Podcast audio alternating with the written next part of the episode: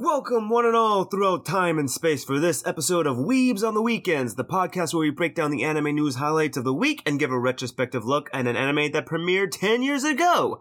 Today's episode, we will cover our personal top 5 winter 2022 anime, after which we will give our thoughts on whether to resurrect or rebury the 2012 anime franchise Kami-sama Kiss. My name is Sam Martinez. I'm a part-time weeb, full-time automail mechanic, and with me, as always, is Jay Johnson, our part-time weeb, full-time English language sensei. Now, Jay, I have to say, uh, the other day I had finally gotten a weebish thing that I have ordered online. Actually, because of you, you put me onto uh, this website, Mini Katana and they were selling Uzui's sword at the time, Tengen Uzui. And bro, I am not gonna lie, when I opened up the packaging, I felt like going and slaying some demons. Yeah, because like it's um, real tensile steel, right? So it's actually a blade blade. It's not actually like safe for conventions, essentially. I have to look at it again to see if it's full tang or half tang but as you said, it is metal and it is sharp. I would have to comment on the pricing a little bit because would I have gotten my other two swords, the uh, Trafalgar Law and the Toshiro Hitsugaya sword, those were what uh, Trafalgar Law I got within the last five years. My Toshiro Hitsugaya sword within the last ten years and both of them they're both fully metal. I don't know if they're completely sharp, but they they both are metal and full tang, I believe. And I was able to get them under fifty dollars, both of them, uh, separately. Whereas with this one, I was uh, the price was like one thirty five, one forty, and it's it's a pretty big jump like within those last few years and it, it's just interesting. I feel like um, when it was getting closer to the pandemic everything was starting to go up in price and now i can't find anything that's metal under 100 so i just felt like that was just an odd observation. Ah! um, but uh, talking about uh, battle anime, I know that uh, this past week the Dragon Ball is it Dragon Ball Legends or is it Dragon Ball Z Legends? Yeah, Dragon Ball Z Legend. Dragon Ball Z Legend. It's a uh, what's the word? It's a original animation fan um, homage to the Dragon Ball Z franchise, where it's it's so pretty. And one thing that's just very odd to me is that Eh, they there's definitely creative liberties taken with the story, but it's just like every Dragon Ball fan, every Dragon Ball Z fan just loves it. It just seems like everybody just it just went cray cray for it when it dropped. And I wanted your thoughts on it. On why do you think it became so popular so quickly? Right, because I think we're living in an age where you know, this can be done through fan animation. And a lot of fans now have grown up to be animators and, you know, a lot of properties in the anime industry are being produced because they grew up on anime in the West and it's been globalized. So you got a lot of cultural influences, but mm-hmm. it's definitely serving the same function as Marvel has done with the What If series. And it's also okay. compounded by the fact that Dragon Ball has done Dragon Ball Z was it Dragon Ball Z Heroes or Dragon Ball Z Heroes? No, it's it's it's Dragon Ball S Heroes. Like um, so it yeah, it, it's it's in the Super. Yeah, it's in the Super. Interesting. Okay, yeah. So it's basically a not what if, but it's one of those stories that deal with the alternate universe of Dragon Ball, and you see like different iterations of Goku, of Trunks, of Vegeta. So whatever. Oh, that that that is that is um uh, it's based off of a game. I think it's like one of those Xenoverse things. Um, I think that one it's called like Dragon Ball Hero or Superhero. It's very weird. And Dragon Ball Super is when they're following the uh tournament of the universe arcs, you know, that sort of thing. It, it's right. weird. Like it, like the the naming conventions does muddy up the waters a little bit. Right, and Dragon Ball has already deal, dealt with time travel, so you know multi-dimensional travel, mm-hmm. especially when they start dealing with. I mean, they established that in canon that there's multiple universes, so there's going to be multiple iterations of like the Saiyans or the Tuffles from Dragon Ball GT, for example. So this kind of feels akin to that. That the the creative the creator of this was Nazar Pasha, and his YouTube channel is Mystery Meat or Mystery Meat something. Um, I forgot the third word. By that, but yeah, it's that it's filling in what fans love doing. They love writing fan fiction. They love doing mm. fan dubs, and it is a story that takes the core of Goku and Chi Chi meeting again at the end of Dragon Ball, where they're like grown up, and it leads into Dragon Ball Z, where they have a kid. But it mm-hmm. introduces one Broly to the like introduces Broly earlier in the story, and also introduces Vegeta as somewhat of a more mature no, he, version, not mass yeah. murderer. So it's kind of feels akin to how if Frieza never existed in this universe, how things might have gone because we've seen uh, Raditz and Nappa still alive, essentially, even though it would be happening later in Dragon Ball Z. But yeah, it's like smooth animation. It took the dude and his creative team four years to do, so it's like all. Oh, really? It took four years. That's crazy, and it's only what twenty. I don't think it's even twenty minutes. Maybe fifteen minutes long. I believe it's it's it's a very short. It's very short. I'm thinking like um, and as you said, it must have been a passion project because you said him and his team. They must have been doing that in their part uh in uh, in their off time. If because like if if he has a team, it I feel like it would have been done a lot quicker if they just focused all their time on it. But it seems like they have normal uh, everyday lives. Right. So if you go to his if you wait until the end of the video on his YouTube channel, he has a message to uh, the viewers explaining that that it was a nonprofit project. Mm-hmm. All of his animators and creative team did not receive any pay while this was being done. So it was just a passion project, like you said. So it's something that hopefully now that there's like six million views on it and it's spread across Instagram and Facebook, so there's probably a lot twice as much mm-hmm. than what the YouTube video is showing. But yeah, it's definitely hopefully that he's going to get funding. Like if he starts a Patreon, well, he has a Patreon, but if he starts like funding this for the next project because it ends very much on a cliffhanger. So hopefully the next episode, like he says in the in the video, that it won't take another four years. So, but yeah, I was overly excited for it. I watched it like five times. I would have to say my favorite part in that video, even though it was probably like the most diverging from it, uh, or at least like from the Dragon Ball War. It was when Goku, I, guess that would be his equivalent of his Super Saiyan form, or sort of like a rage, or not necessarily a rage. It could be like his Ozaru form, like his uh, Great Ape form, where he basically breathes out fire and the fire engulfs his face and he turns into a Sun Wukong version of Ghost Rider, where his hair is sort of on fire. Just like that whole animation sequence, it catches you off guard, and it's so clean and it's so cool that, uh, like, even though, like, as I said, like, it diverges from the lore so much, I'm like, I can I can get behind this. it's like it was done so well. It's like random, but this is really really cool. Like that that was that was my favorite part. What about you? Did you have a favorite part? Yeah, there is a moment mm where I think it's in one of their fusions. I think it's like Vegito or Gogeta where he gets an energy sword and mm-hmm. Vegeta pulls out the energy sword in this, transferring like all his Super Saiyan energy into the sword and then cuts off Broly's hand. I was like, okay, that's exactly what's, you know, definitely adult uh, Dragon Ball Z fans want to see is like the gore that potentially goes along with the property. Mm-hmm.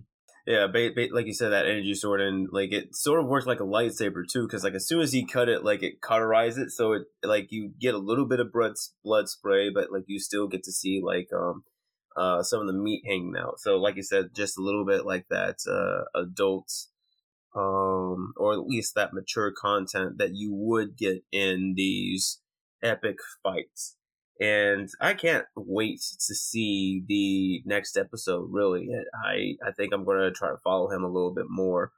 on YouTube a bit. Oh my goodness, Jay. So like just talking and gushing about you know uh, this anime. I know uh, coming up we are going to be talking about our top five winter anime from from this past season, and boy, am I going to be gushing because there was actually some good winter anime this past season, dog. Uh, what about you? Do you feel the same, or do you feel as though there wasn't enough good anime to be talked about? It's easy to say like there was enough mm. good anime. There's probably not enough good new anime. so mm-hmm. I think we can talk about like the difference between sequels or split second cours. Essentially, is what yeah you know, what the industry has called it. But yeah, new anime. I'm not going to say to mention that the winter season has always been like a carryover from the previous year because you know usually seasons are split and they skip a season. So like all the summer anime from last year has their second cour in the winter. So it's not mm-hmm. the best time to start new anime. It's usually a season for sequel or second cour. So but yeah i there was a lot of hype going on for the winter season but yeah i'm ready to talk about it. Awesome. Let's go ahead and get to it. So time code in the description below as we are about to go over our top five winter anime for the year 2022, and we will ensue, or not ensue, begin this segment by explaining the rules of Weebskitball. And Jay, I know I always put you on the spot, but would you care to go over the rules for Weebskitball for those who are new to our uh, podcast? Yeah, it's a very easy game that we have for whenever we make tier lists where if it's a top 10 or top 5, if we share a same spot, we say Kobe, meaning that it's in the same spot. If it's a Yeet, meaning that its uh, choice selection is higher on someone else's list, or a bench, meaning it's not on the other person's list. So again, this is for the best anime that came out for winter 2022 that ran from December basically to April for like a 12 week period essentially. So yeah, uh, winter was very interesting for a couple of reasons, but my number five, let's just start there. So yeah, let's do that. Is going to be funny story. My number five is going to be Demon Slayer uh, entertainment district, you know, from where you got your inspiration to buy your new sword. oh my goodness. So that is a yeet for me. I feel like you knew that though. yeah, for sure. Yeah, because um, I'm a little bit not of a terrible fan mm. of this season, but we can talk about that later because it's higher on your list. But let's mm. go mm-hmm. to your number five. So my number five is the anime known as Orbital Children. Oh, interesting. Okay, that is a bench for me. What's that? I've never heard of that actually. Uh, it was actually an anime that I came across on Netflix. I thought that it was a bit of an older anime because when it dropped, it was already an English dub. But, you know, looking back at the list, it turns out that it had dropped during the winter time. And we follow this society where uh, they so, somewhat similar to Psycho-Pass in the sense of they have this overarching uh, system that's governed by this um, AI, and basically the AI can predict the future, and we follow these two kids that were born on a space station. They were the last ones that were sort of born on a ba- space station because uh, the society learned that having children being born out in space is not necessarily the best thing ever. So the kids they're in transitioning to uh, building up their body so that they can go back to Earth and while d- during their studies they have a tour group that had won a competition to come and explore the space station and while they are there some shenanigans ensue that lead into a prophecy that was made by the AI. Apparently, this is the uh, the the AI there was like seven iterations of it, and they had reverted the AI to a previous iteration because as the AI became so advanced, it sort of became uncontrollable in the sense that it became overwhelmed with its own intelligence. And uh, during that seventh iteration, it gave prophecies for stuff that was going to happen.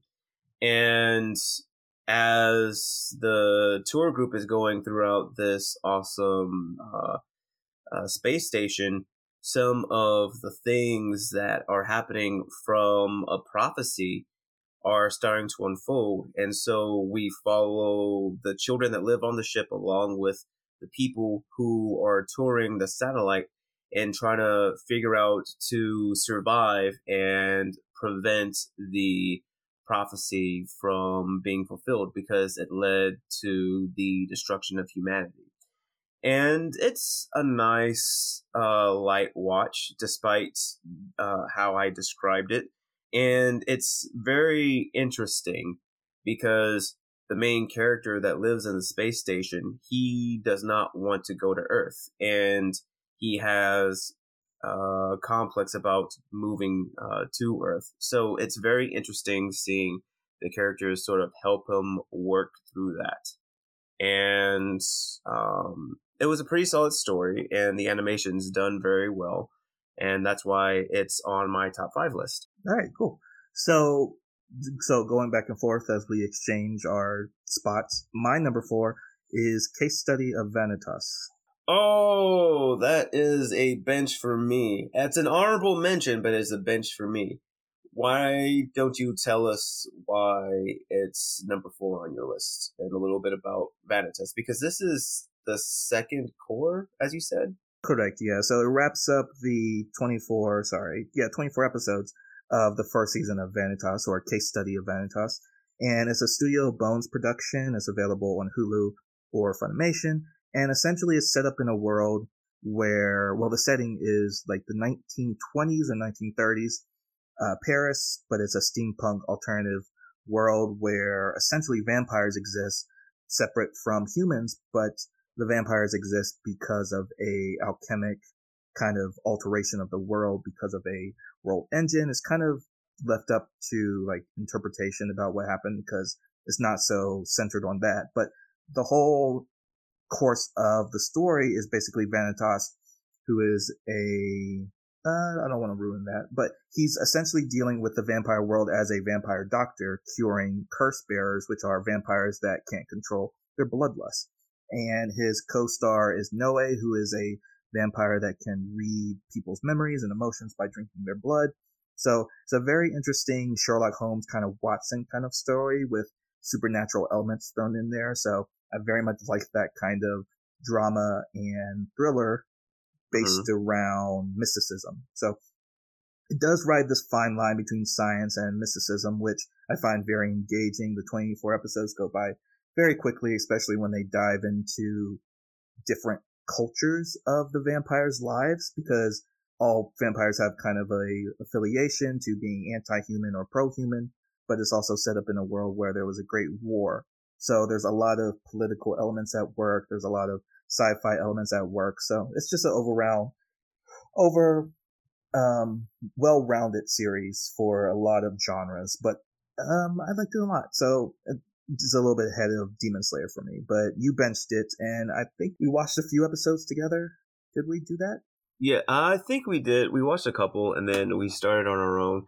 I'm not gonna lie, it was uh you and our mutual friend Alonzo that did uh help me endear it a little bit more. I was frustrated with the show in the beginning because they weren't really clear on the power system to me.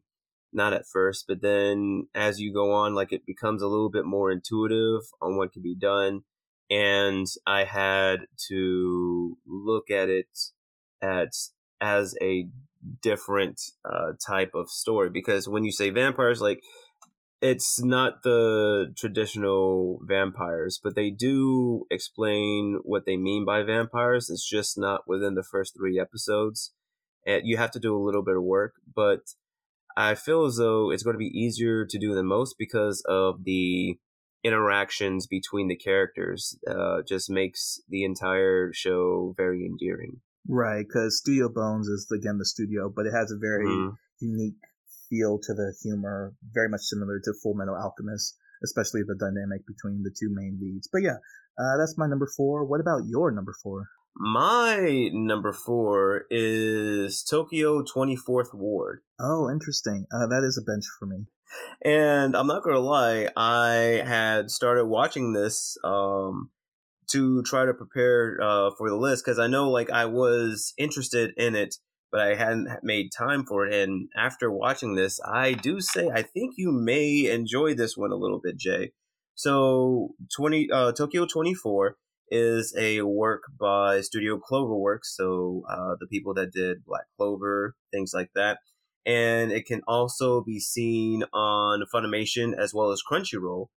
And uh, in uh, this society, uh, we th- this society is also dealing with a program similar to Sibyl in Psycho-Pass. However, with this one, it's a little bit more robust, whereas it doesn't just predict uh, crime rate or predict who is more susceptible to do crime, but it also does uh, predict um, weather phenomena. So it can predict whether or not a tornado is going to appear or an earthquake is going to happen, things of that nature. But uh, with the society, it's on the cusp of um, integrating uh, this system. And uh, Tokyo 24, the 24th ward, this 24th ward is sort of the um, experimental ward to see whether or not this system can be integrated to the rest of Tokyo. Uh, and we follow three main characters um, that's known as RBG because of their hair colors, um, red, blue, and green.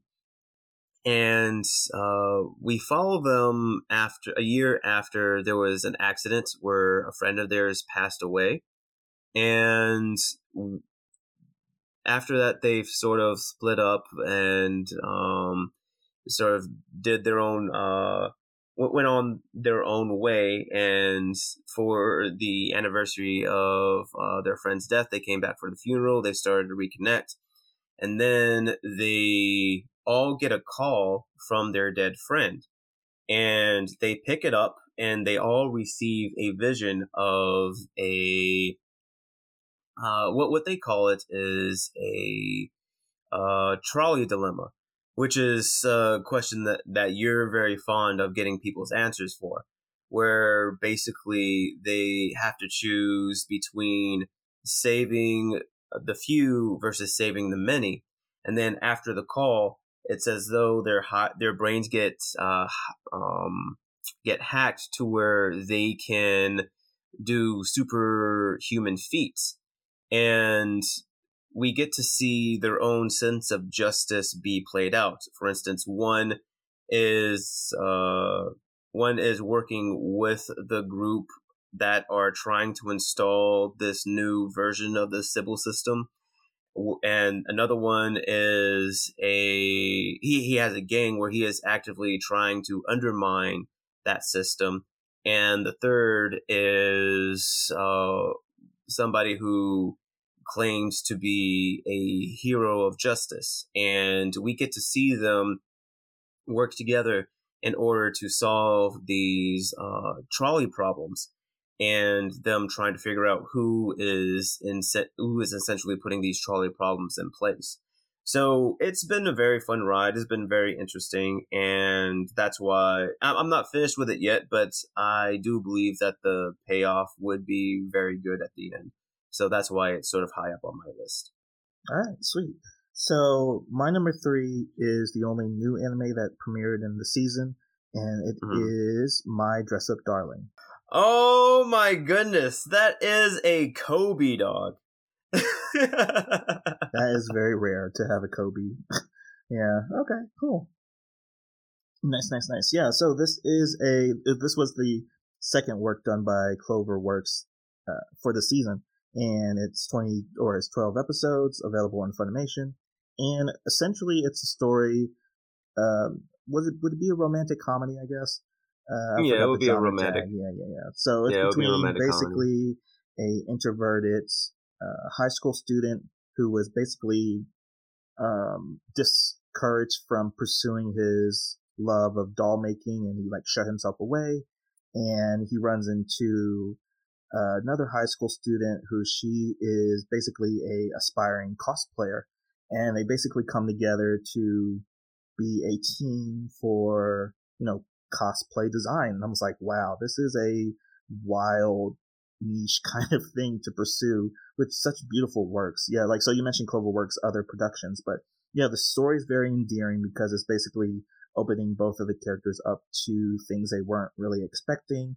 Uh, the main female lead is very brash and like open with her friends and like she's the popular girl, the school not ashamed of her passions, uh, which is anime and cosplay, while he is ashamed of what he loves and was hidden away. So it's like opening up him to, you know, openly showing what he's in love with. And it's a very weird dynamic. So like everyone was claiming that like she's best waifu and top tier girl, but she's so well written to explore like the subtleties of like being an extrovert and like how there are gaps in like your personality. So it's like a good character study for both of the main leads. And I was like, oh, but then you center in like cosplay and the technical side of it. There's a lot of shop talk behind it and it gets introduced into like filmography and staging in the convention scene. Not too much of like what it means to go to conventions, but more of the shop talk of making a good costume design. So it's very interesting, but it's on your level three as well, or spot three. So, what did you like about it? I would say very much as you said, with how she helped him pretty much uh, realize that what he likes as a hobby is very acceptable because as you said he, he his doll making him growing up it's sort of like oh you're a boy you play with dolls Whereas, you know, he doesn't view it like that, but he's sort of forced to view it in that way. And with her, she is able to, um, he, she was able to help him accept that his skills can translate to other stuff, showing, you know, sh- just validating all of his work and all of his time that he has dedicated to doll making. And it's really cool because he's already at a high level, but he's still learning, and he what he learns from cosplaying he can implement into his own doll making business that he has with his grandfather, and you know just sort of reinforcing the idea that whenever you are introducing anybody to your hobby or somebody uh, into or into a niche uh, network, that it's always better to be open and compassionate to some of the newer people so that you know they can come as you because you're showing something that you love you don't necessarily want to gatekeep.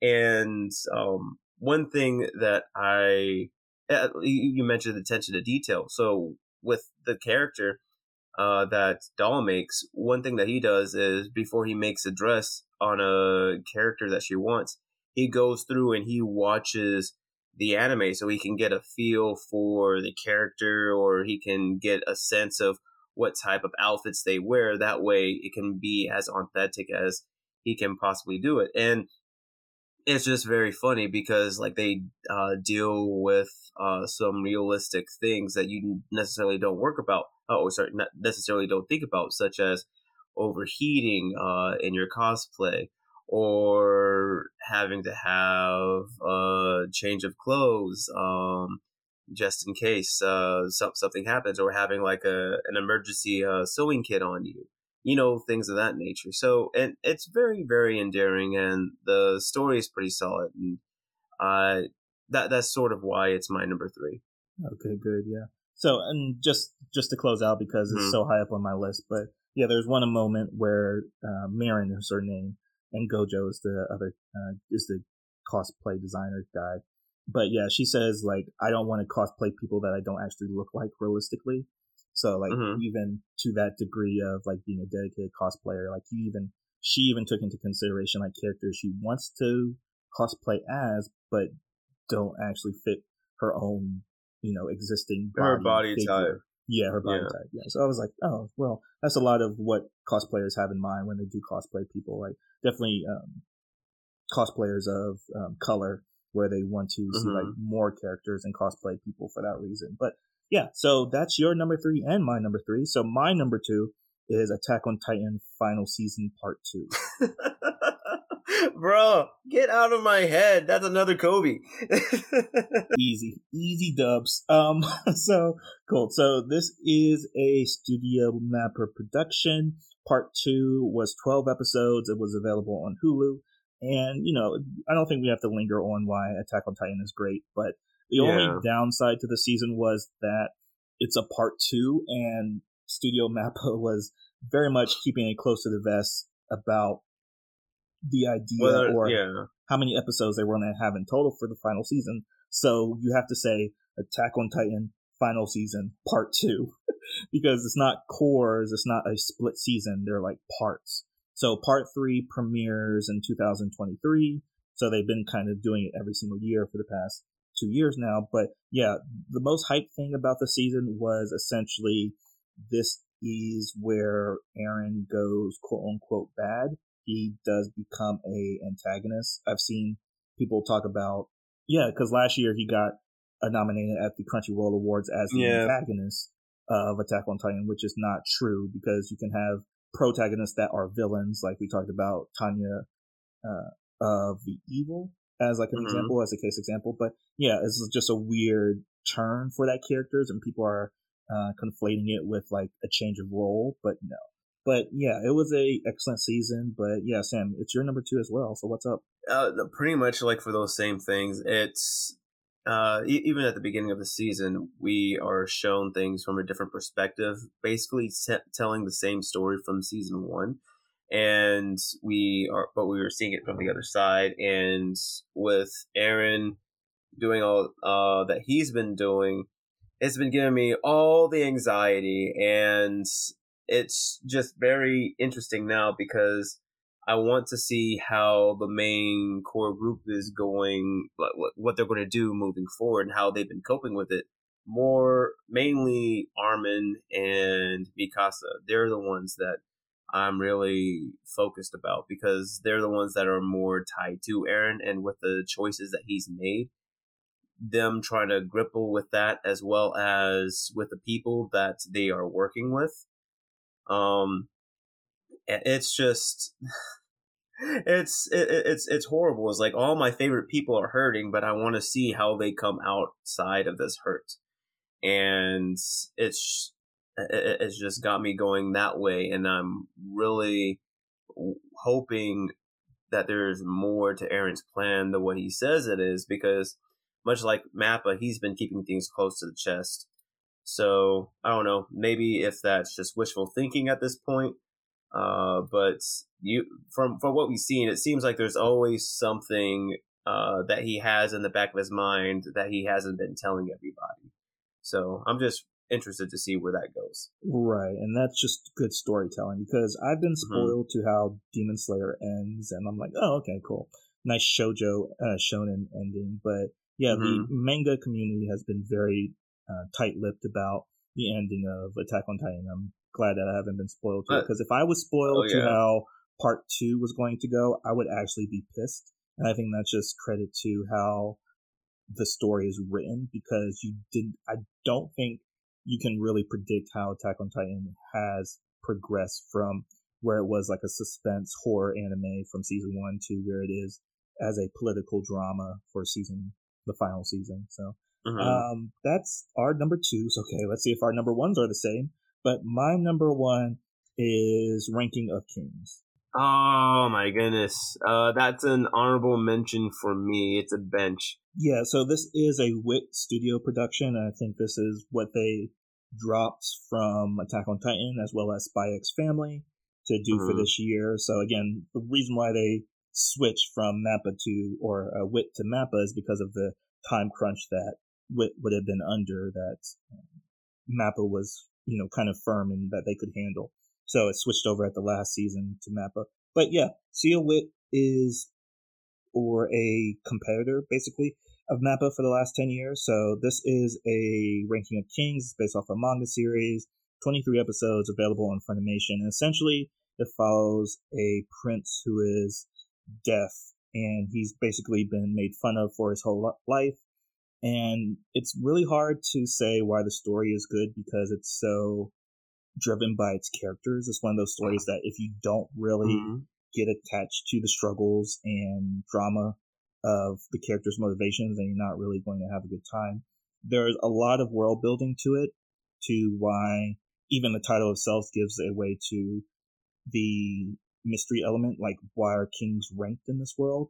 But for all the supernatural elements that goes on inside the story, it's very well put together. It all makes sense congruently, I guess, with how they do very light work with the first three episodes. It's like one of those mm-hmm. stories that will like you can look back in a retrospective way, like, oh, that's how everything tied into um, one another. So again, that's just credit to the writing and the character building. But yeah, it's um, OG is best boy. Uh, Bojji is best boy, and I think he was yes. nominated or won for that at the Crunchyroll Awards. But with the winter season, it closed up with its 23 episodes with a very nice ending that if they come out with a season two, I wouldn't be mad, but definitely satisfying ending of a, you know, hero walks into the sun kind of way. But yeah, I really enjoyed it. But Sam, what is your number one? Which I have to say bench two, but you know. oh no, it's the Yeet from earlier. It's oh, the Demon Slayer Entertainment District Guard. Already forgot about it because it was my number five.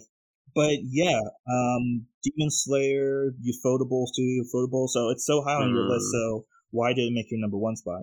Oh my! It, it it really improved on at least for me. It improved on everything um, after Mugen Train. Um, the I would say a lot of it too has to be because of the character Tengen um, Uzui. Like uh, we, we see that he steps in to try to take the uh, role. Well, doesn't necessarily try to step in, but he he is essentially given the role of the um, Hashira mentor for our uh, big three characters. He we, we even get a scene where um, uh, Rengoku sort of passes it along to him, and he accepts it and he does it in his own way. He doesn't try to be Rengoku, but like his actions, they are clearly inspired by him, but he still does things his own way. So he is not only respecting Rengoku's wishes, but he's also being true to himself as well. And it's, uh, I, I don't know. He, he's just, his character is just so charismatic and just so great. Um, and not only that, but how the uh, demon in this arc that they deal with, just the parallels between this demon and Tanjiro and Nezuko, it's just it's just very impactful and helps them grow a little bit. And and it's kind of hard to have a character like Tanjiro do that because it's more he, he's a little bit like Luffy in the sense that he helps the world grow around him. He's not necessarily the one doing growth, but he has a realization on a path that could have happened between him and Nezuko, and it's uh, sort of heartfelt. And I, I don't know, man. Just just just all the fights with Tengen it's done very well in the sense of you know they have a good physical fight and the emotional fight that happens uh, alongside it. It's just yeah, it, it, it's just beautiful. You have to consider that the Entertainment hmm. District, mm-hmm. or at least season two of Demon Slayer, is not even split 50-50 between a uh, compilation version of Mugen Train so mm-hmm. if you think about like the structure of a season and introducing new material, it doesn't do that because all the entertainment district is is two episodes of setup and then six episodes of one fight essentially. And yeah. if you look at it just from a narrative standpoint, I was like, um, I like the original episode or the episode zero for introducing uh, the family dynamic between Goku and his father and like the yeah. legacy he's trying to carry on. So I was like, okay, that's a good add on to Mugen Train. But essentially, most of the season is just a retelling of Mugen Train with some additional scenes, not enough to really mm-hmm. warrant a complete like retelling of it or like a representing of it. But it's basically Mugen Train with one extra episode. And then yeah. the next part being the entertainment district is just about seven episodes which uh, most of that is just one fight where you really get to see Tanjiro take over essentially what will be like flame dancing. Sorry, that's not flame dancing, it's sun dancing or sun breathing, especially yeah, from his breathing. father. So there's mm-hmm. a lot of interlay of like what makes Demon Slayer good. Again, talking about why it caught in popularity from episode 19, where he's going against the spider demon, uh, Lower Moon. But mm-hmm they're dealing with the upper moon this time, so it warrants why the fight takes so long. But of all that, it just makes the line, like the separation between honorable mentions and my top five, for that reason, because it's not really a full season. It's basically one fight done very well by Studio Ufotable. so I was like, okay, I can give it credit for that. But if it doesn't win, you know, Crunchyroll's best fight of the year, or if there's something that comes out better this year than that, I will be very surprised. But that is an extraordinary, well choreographed fight and sound from a sound design standpoint as well from a visual standpoint. So that's my why it made my bottom tier for the list. But to wrap up this so we can move yes. on to our anime 10 year discussion, my top five for winter 2022 was Demon Slayer Entertainment District, which is season two, Case Study of Vanitas, season one, My Dress Up Darling, season one, Attack on Titan final season part two, and then my number one spot went to Ranking of Kings season one. And my top five for the Winter Anime 2022 are Orbital Children, Tokyo 24th Ward, My Dress Up Darling, Attack on Titan, Season 4, Part 2, and Demon Slayer Entertainment District Arc.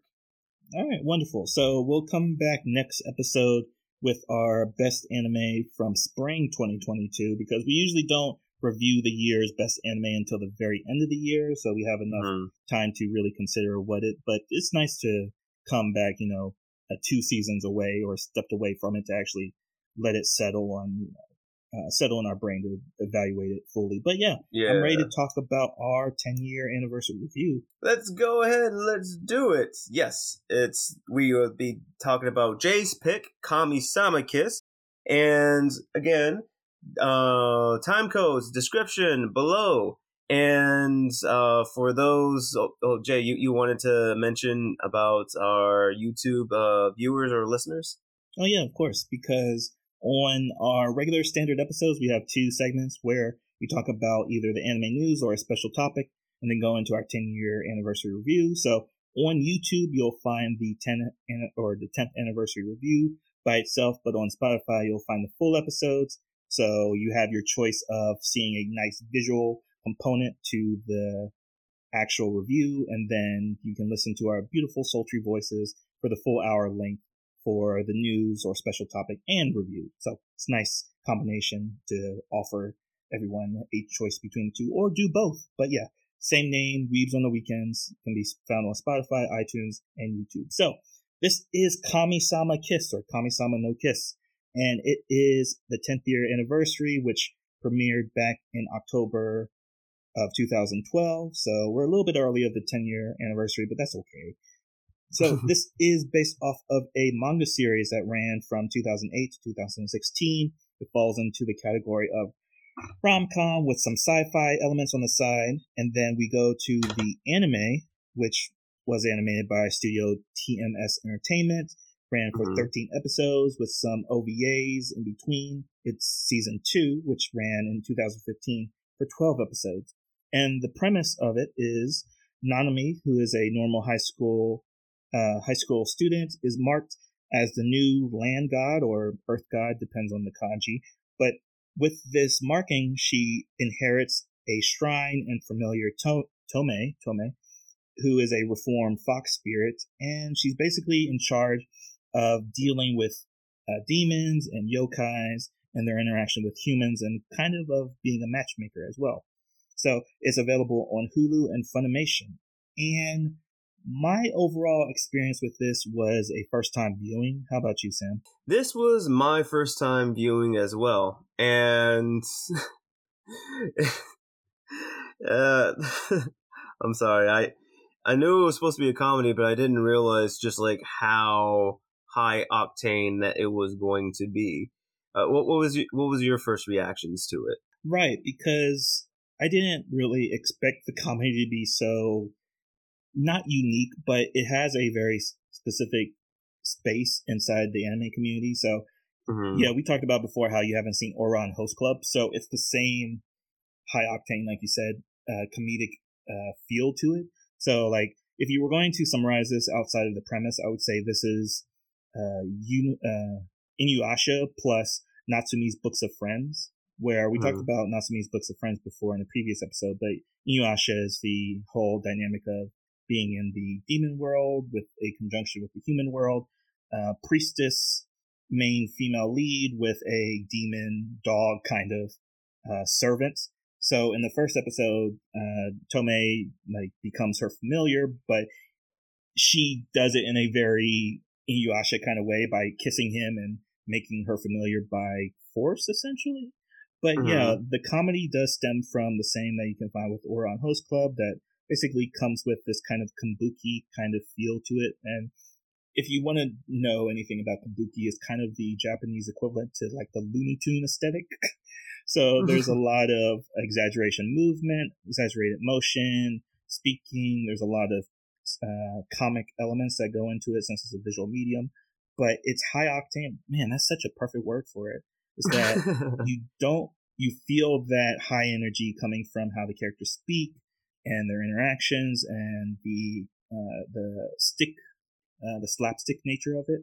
But mm-hmm. in our three episodes rulings, we don't watch the full season, of course, because you know, as experienced anime viewers, the first three episodes is written to make sure that it entices the viewer, to make sure that it's worth your time. So you know, give it an hour, see how you feel about it. But with three episode tests, uh, was there anything that really stood out to you, Sam, about it? Was it a pass or fail for you? I would say it was definitely a pass in the sense that you it, it, it really did a good job showing you what it was going to do. Um, even though like the episodes were 20 uh 20 to 30 minutes, you felt as though you were given a lot of content, a lot of story building in the sense that you got a sense for what how she was in her predicament, um, why she ended up moving to the shrine, how she became the new uh, land god, how and what her what are entailed with her responsibilities, and you also get to see that she's still in high school, so she's going to have to balance that high school life and what dangers that she has now being a land god, going out there in the regular world and that she has to have uh, precautions in place to uh, for her own safety. And i even, even though like this i guess um it, it's not necessarily a harem but with it being like a romantic comedy you can see that as the story progresses that she's going to have more suitors or more potential um, romantic partners and some for good, some for ill, and how she's going to have to essentially sort through them um, in this wild ride. So I would say, yeah, it, it passes, and I'm not going to lie. Um, as I had talked to you uh, outside of the podcast, I have been looking for a comedy that you don't really have to think about and I was contemplating continuing the show just so I could have a comedy in the background as uh, uh, white noise. So it's just a testament to how good the comedy is written in this show. Right, because again, mm-hmm. if you look to like the shojo scene, this is kind of like the humor aesthetic of a lot of mangas. So when you get it translated into the visual media of anime, you have like moments of like speech bubbles coming out, mm-hmm. a lot of on screen visualization. Like we call that like the Gurren Lagann kind of Studio Trigger kind of impressionism, where mm-hmm. like the kanji comes onto screen. Yeah, there are like a lot of notable comedic elements that you know translate from other shojos that you're familiar with. Like again, it's not a complete genre that I'm so familiar with, but Ouran Host Club is kind of the one that sits very he- uh, like concrete in my mind. So there are like the speech bubbles, manifestation of like onomatopoeias. There's like mm-hmm. the shading that happens with characters, like when they're depressed, they get like the overlay of like shadows and like uh, straight lines over them to show that they're you know bold line art, I guess you would call it. Mm-hmm. There's a lot of like Looney Tune stretching of facial features. There's like exaggerated um, movement and speech, like I said, and that's the kind of kabuki element. So if you ever want to talk about oh, this okay. kind of yeah. art style and the comedy that appears in anime, you say it's kabuki esque. So there's a lot to the three episodes, like you said, Sam, that there is incredible pacing to it. It's just like rapid motions, like Nanami tells you about like, oh, her father's a deadbeat and she's responsible with like taking care of the house and herself. She's kicked out of the house in the beginning. That's kind of why the whole, that's the initial um, inciting incident where she needs to find a place to live and she helps essentially a homeless man who is in secret or has been in hiding uh, for the past 20 years. So she's like, um, oh, I saved you. And he's like, oh, as uh, thanks or penance, I'm going to give you a kiss on the forehead, which transfers like his responsibilities over to her and then gives her a place to, you know, be taken care of, but also gives her responsibility. And I think the really amazing thing about uh, Nanami as a character is that she's not a damsel in uh, damsel in distress. That she has a yeah. lot of three dimensionality to her, where she's a not a tsundere. I don't think she falls into that character, but like she doesn't really have a personality typing like you would expect to be stereotypical for romantic comedy, uh-huh. but she's very much of the Kagome kind of headstrongness, and she speaks her yeah. mind. She has a lot of responsibility. She stands up for those that are being oppressed. She has like a lot of hobbies essentially. She has like she feels like a well-rounded character because she sounds real whenever she talks. And then Tomoe, who is basically the second lead or the romantic interest, I'm assuming eventually, is that he's just as stubborn headed and as charismatic as she is. And so they feed off of each other very well. And usually that's the problem with harem romantic comedies. It's like it's serving one of the parties, but never both. So mm-hmm.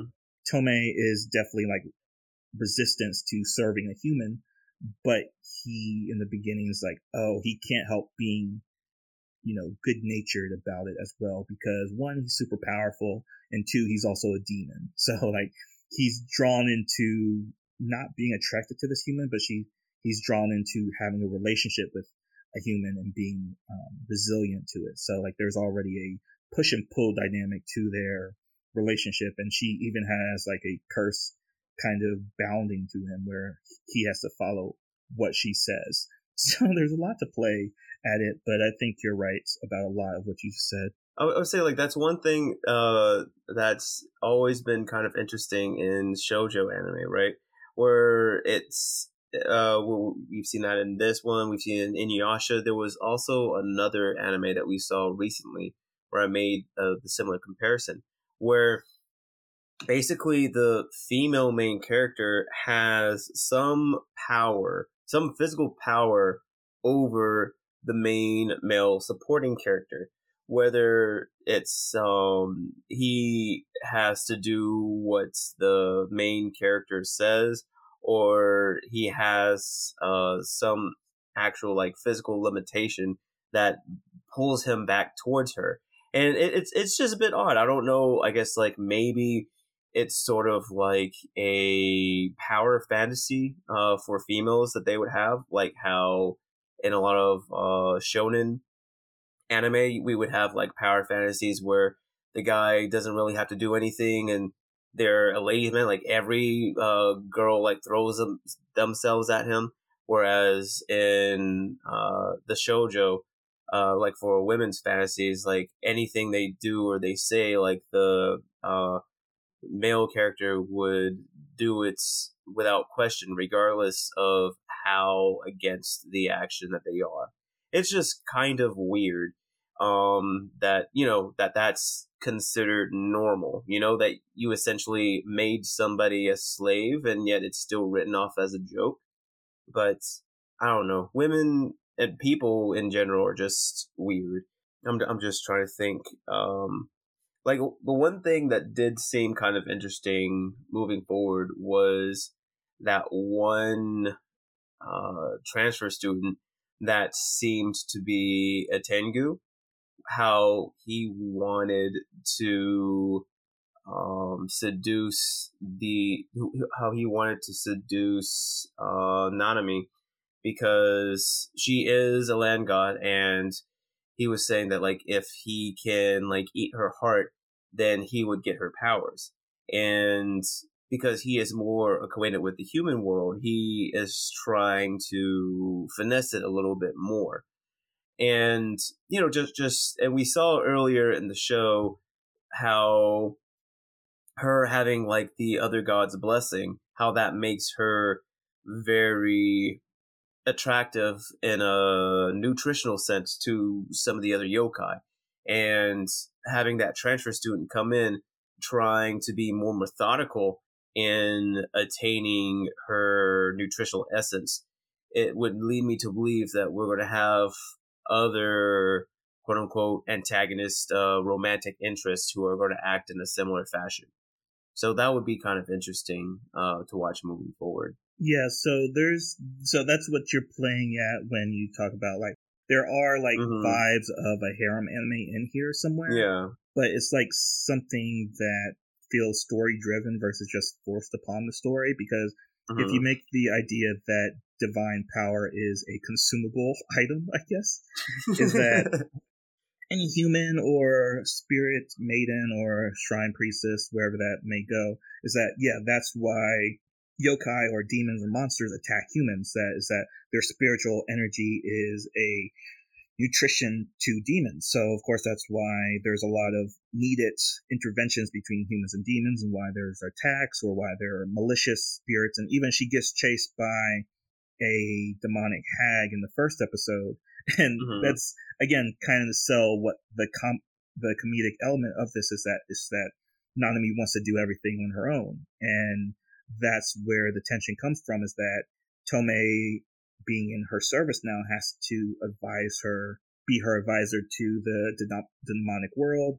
And now she has to be cautious of any characters that might be masquerading as humans in the human world because yeah, he's a Tengu, but he's also a school idol and he's has a lot of attraction with the other she he has like a school idol's attraction because he's a very yeah. pompous jerk that she was, you know, she had an affection for at the beginning as a fan, but when he revealed his true character, then she became immediately disinterested. And that again sells the idea that she has her own personality, wants, and opinions about people. So again, it's like a lot of that is derived from a good character study and it just doesn't feel forced upon the main character to be you know, oh, gather all the boys or gather all the girls, catch them all. so yeah, the three yeah. episode ruling that we do is basically saying that what is the initial setup to the story and does it engage the audience in a way that makes you want to go past it? And in the third episode, you get basically a example of so the first episode sets up the premise, which is very fast paced or high, high octane.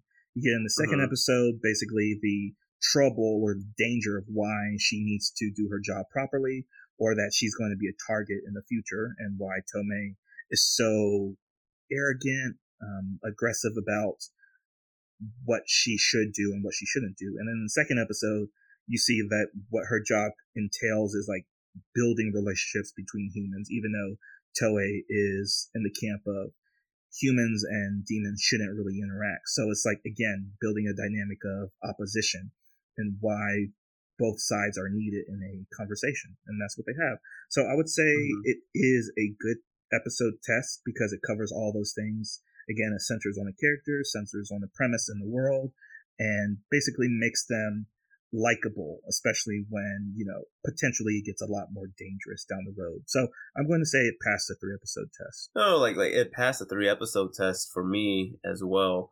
Um it's interesting that you mentioned how Tomoe has his opinion on where the relationships between yokai and humans should be. And he voices them when uh, Nanami is doing her matchmaking for the Swamp Princess and the human. And that that's also a good example of, as you said before, her exercising her independence, her agency. Because Tomoe, he was doing his job, he advised her, he's like, yo, this shouldn't be this shouldn't be a thing. And Nanami is like, yo, I'm gonna do it anyways. And she does it all on her own. And her the scene where she was able to give uh, the human that push that he needed to sort of uh, defend, def- uh, sorry, defend the swamp uh, princess from the bullies that uh, they ran into in the park. It was very, very heartfelt, especially uh, in that scene a little bit earlier when Tomoe was uh, being again the advisor you know saying like hey all you can really do is just set up the situation. Everything else is based on them.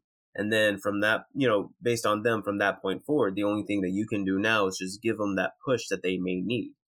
And you know it was just a very heartfelt saying that like all the pieces were sort of in place to make the uh, outcome that everybody wanted uh, but going back to the main point that I was trying to say, so you had mentioned that Tomoe, you know, mentioned that his stance on the human yokai relations, and yet he voiced his opinions about the princess and the human, but he didn't mention anything about the Tengu doing his own thing, you know, just like living amongst the humans like that.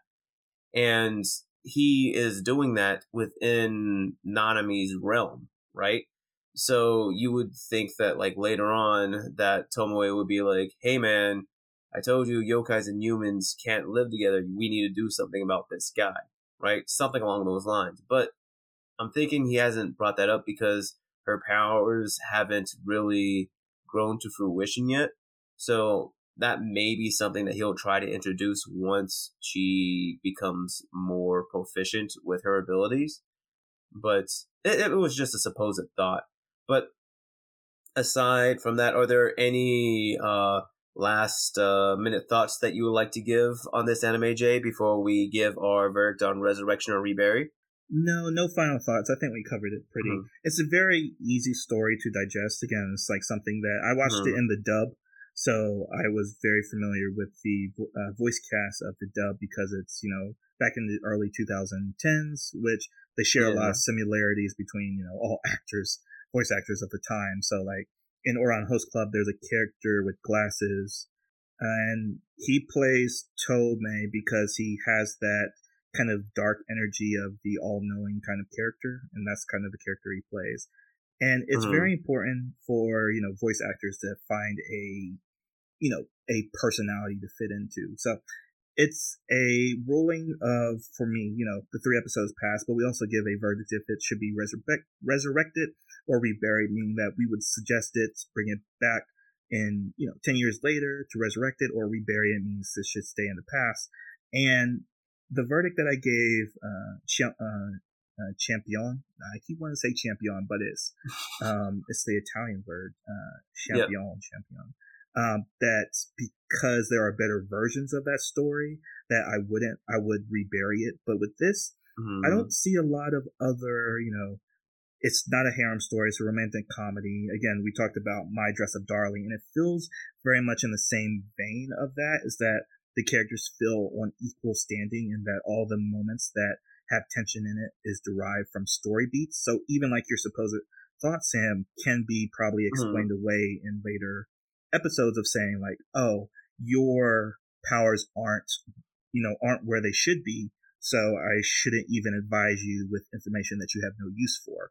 That does very much seem like a character, uh, in character motivation for him to withheld, information about the Tengu, like, oh, I'll just deal with him in secret, or I'll just deal with him in secret, or I'll have her kill a yokai for the first time because that might just be part of the job.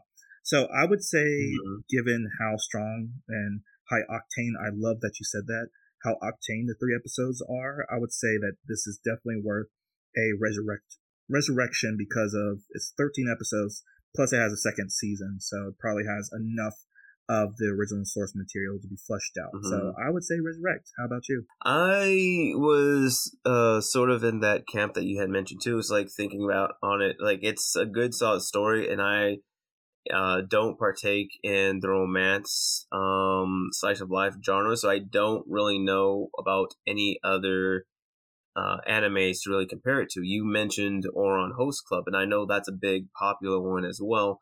So I, if if I had seen Ouran Host Club, I can have a better comparison to it. But I feel like with this franchise, it has more of a linear story, which I would prefer. And Ouran Host Club, it's more slice of life.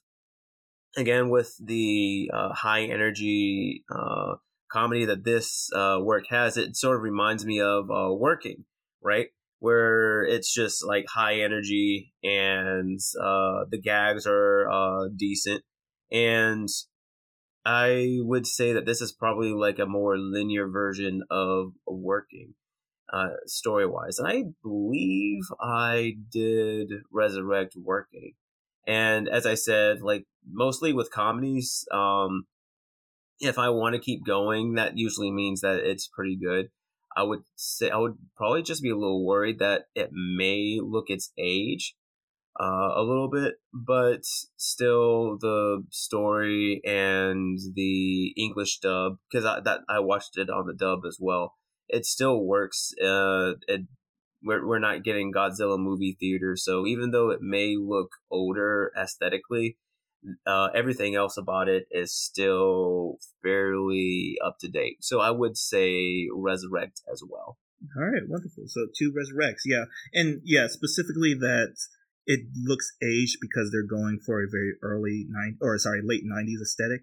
So it is mm-hmm. a 2012 property, but it is drawn or animated in a way that it calls back to the 90s. So it is like if you're looking at it through modern sensibilities or aesthetics, it feels aged mm-hmm. without actually being aged. So yeah, that's a lot of things you have to be careful of because we talk about that a bunch after visiting a property after 10 years. It's like, yeah, decade by decade, the aesthetic of animation changes, especially with the techniques that are being developed. So yeah, it looks it looks old without being old, if that makes sense. Yeah. So yeah, it's definitely a case of that here. But yeah, but we'll see more about that um, probably next time. But yeah, what is the next anime that we exactly? Have? So as Jay said, we both gave a resounding resurrect on Kami-sama Kiss, and the next episode we will be reviewing the East Blue episode for One Piece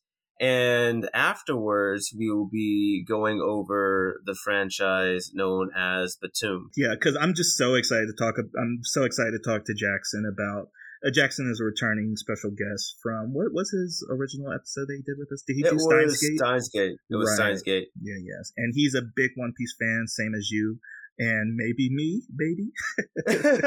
wink, wink. But yeah, we might have converted you.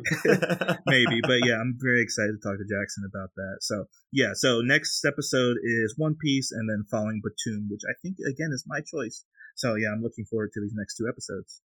Yes, it's going to be quite the wild ride, and as you said, uh, Jackie's going to be very, very informative, and we'll get some thoughts on the upcoming movie uh, One Piece Red from him as well, and it's it's going to be fun. It was fun the first time with him. It's going to be fun the second time, and I can't wait for the next weeks to come.